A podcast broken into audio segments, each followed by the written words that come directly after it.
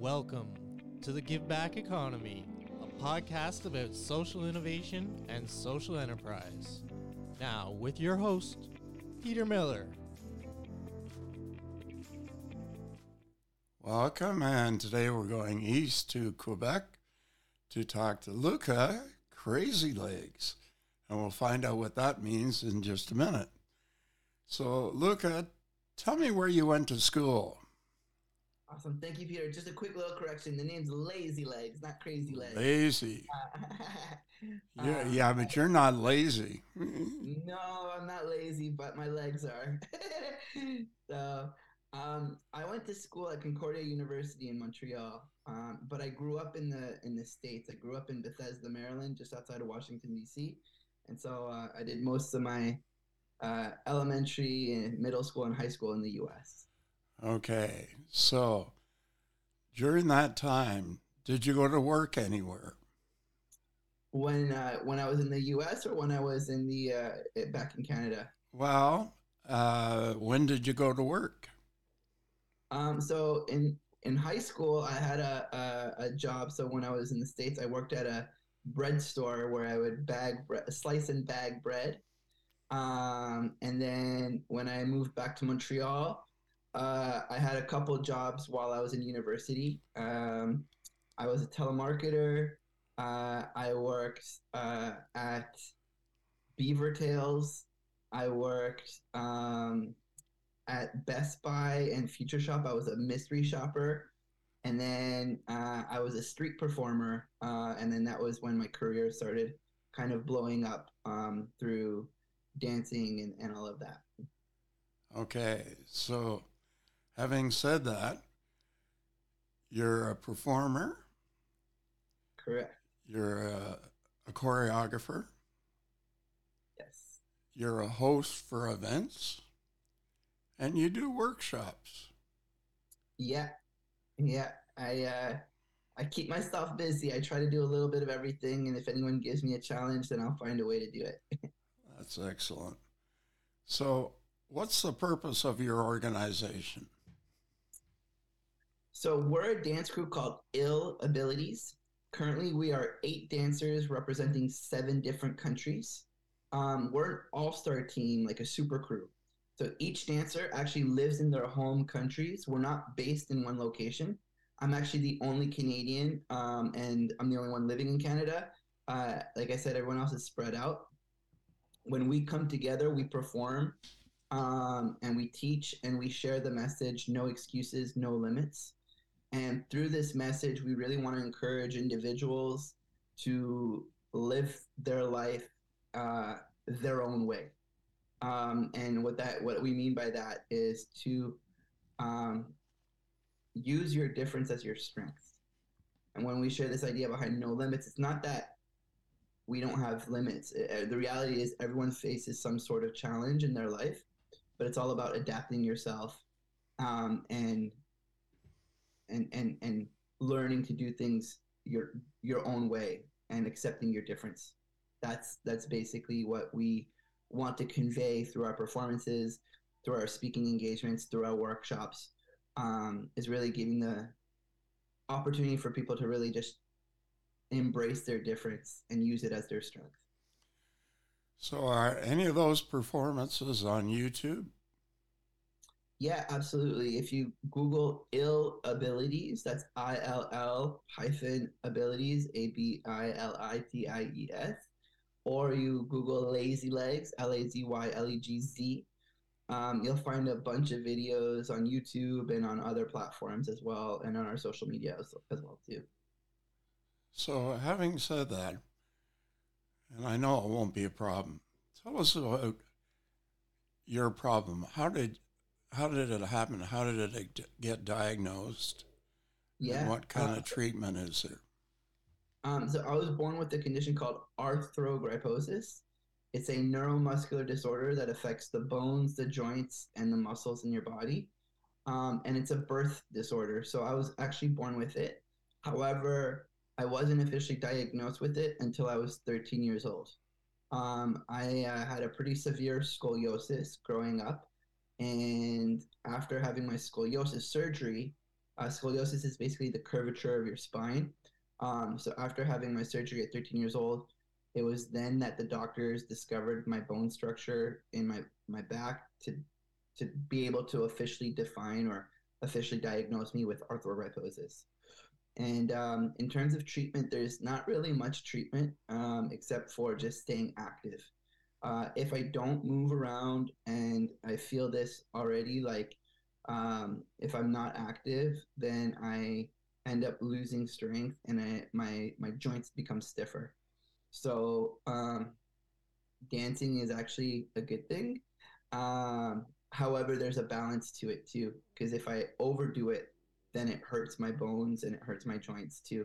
So I have to really respect my body um, and listen to the signs when it's too much or when it's not enough.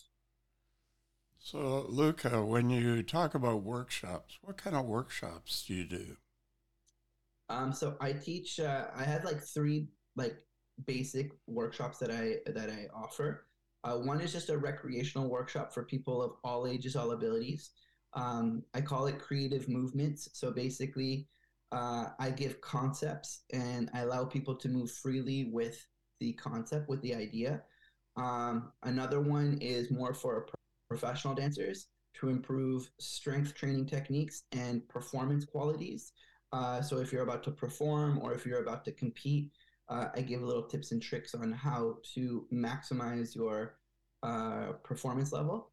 And then the third workshop I teach is um, training professional professionals to understand how to work with people with disabilities.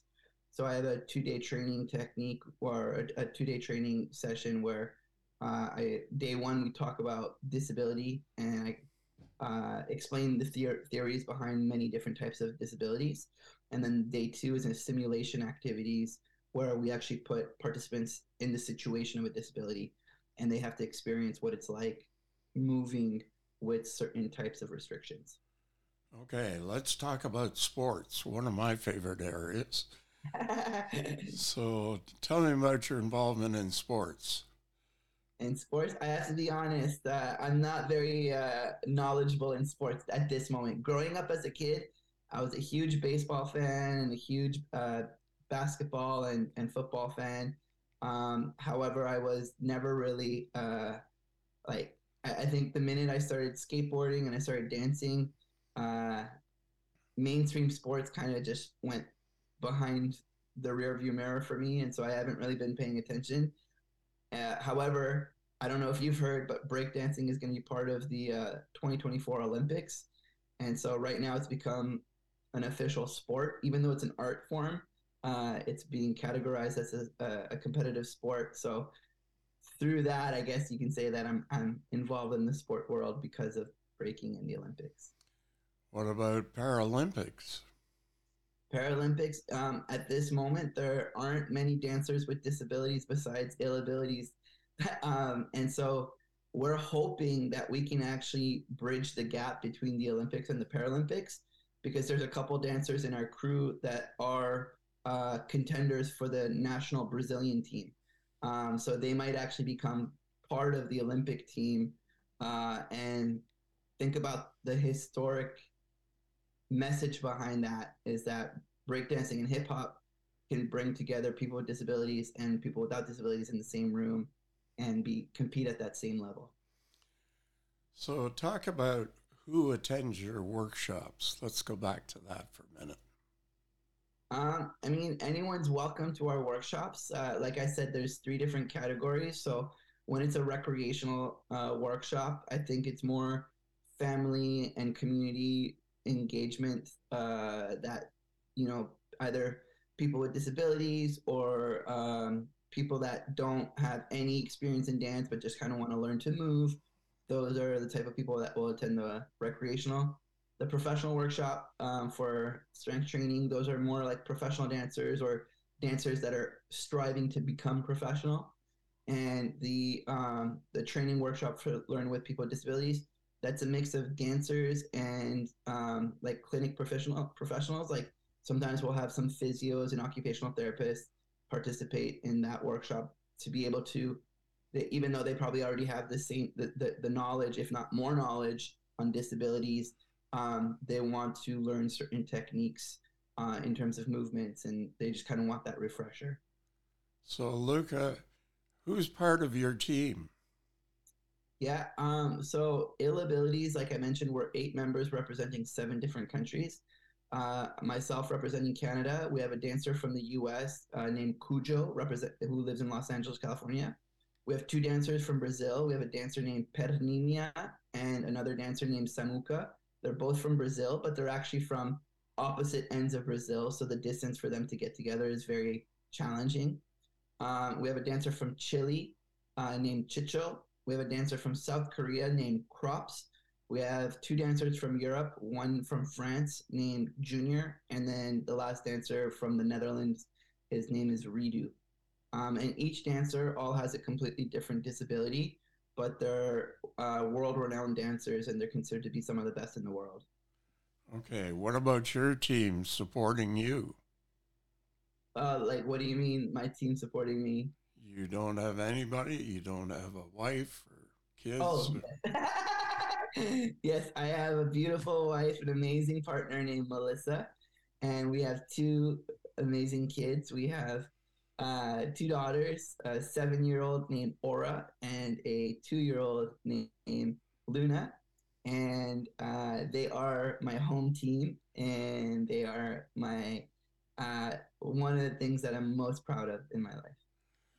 So in Montreal, do you have any people outside of your family that help you?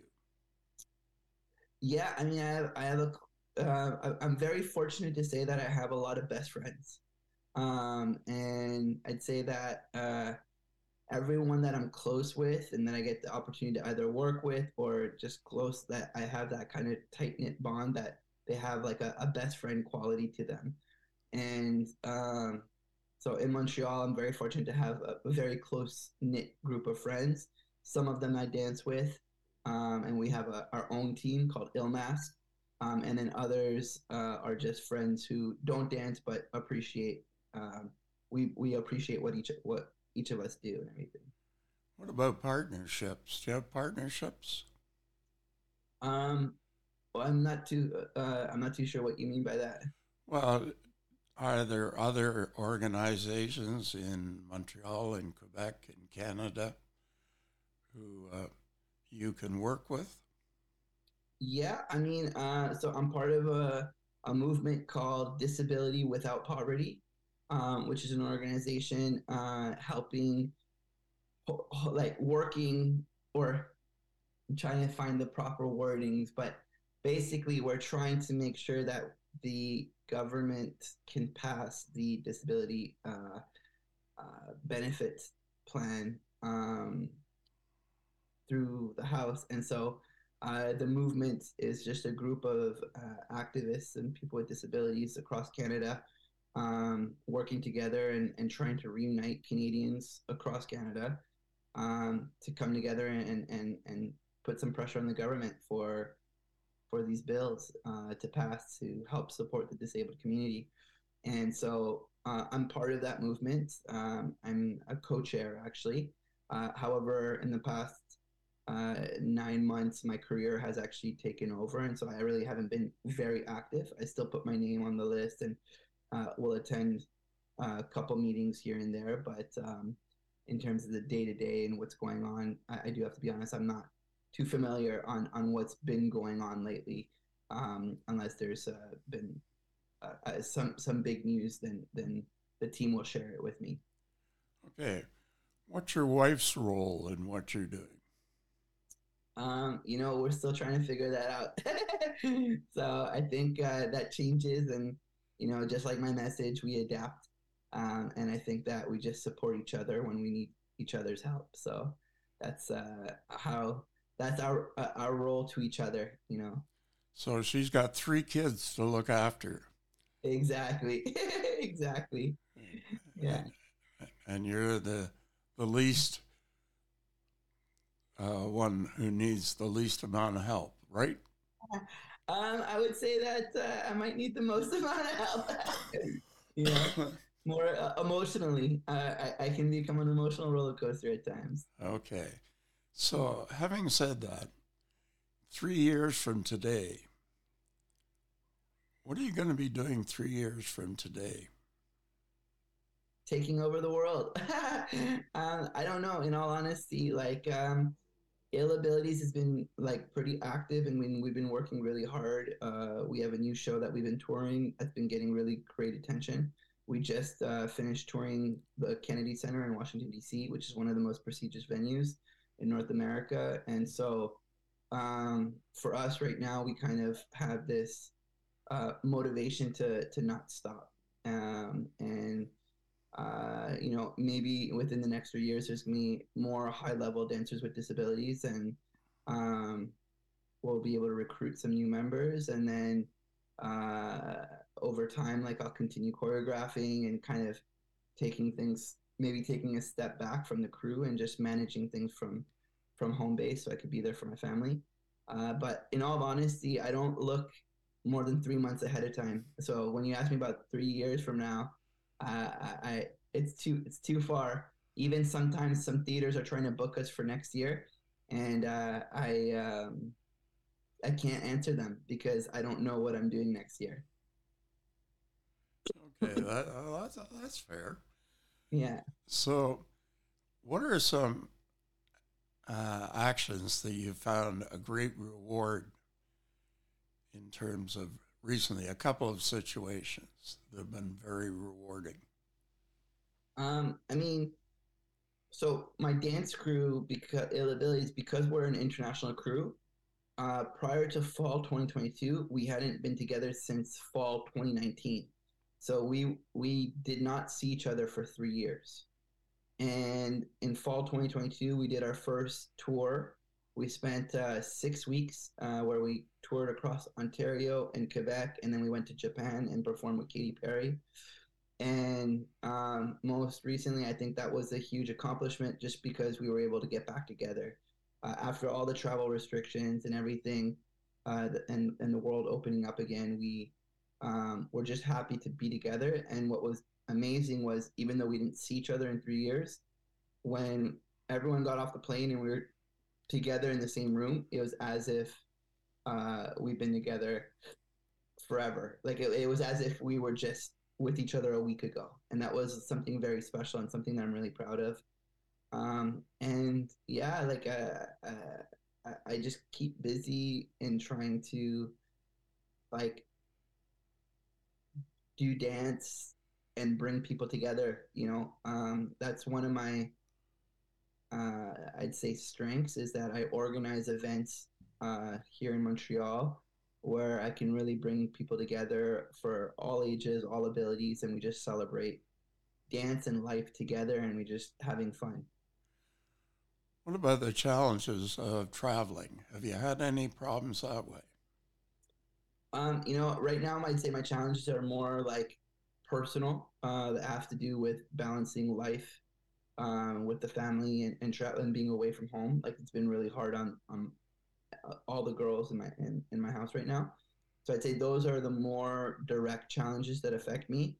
Um, in terms of having a disability, um, I think I'm a little hard headed and I avoid using um, the accessibility services at the airport just through experiences. I've had bad experiences, so I kind of just pave my own way, go at my own time and at my own pace.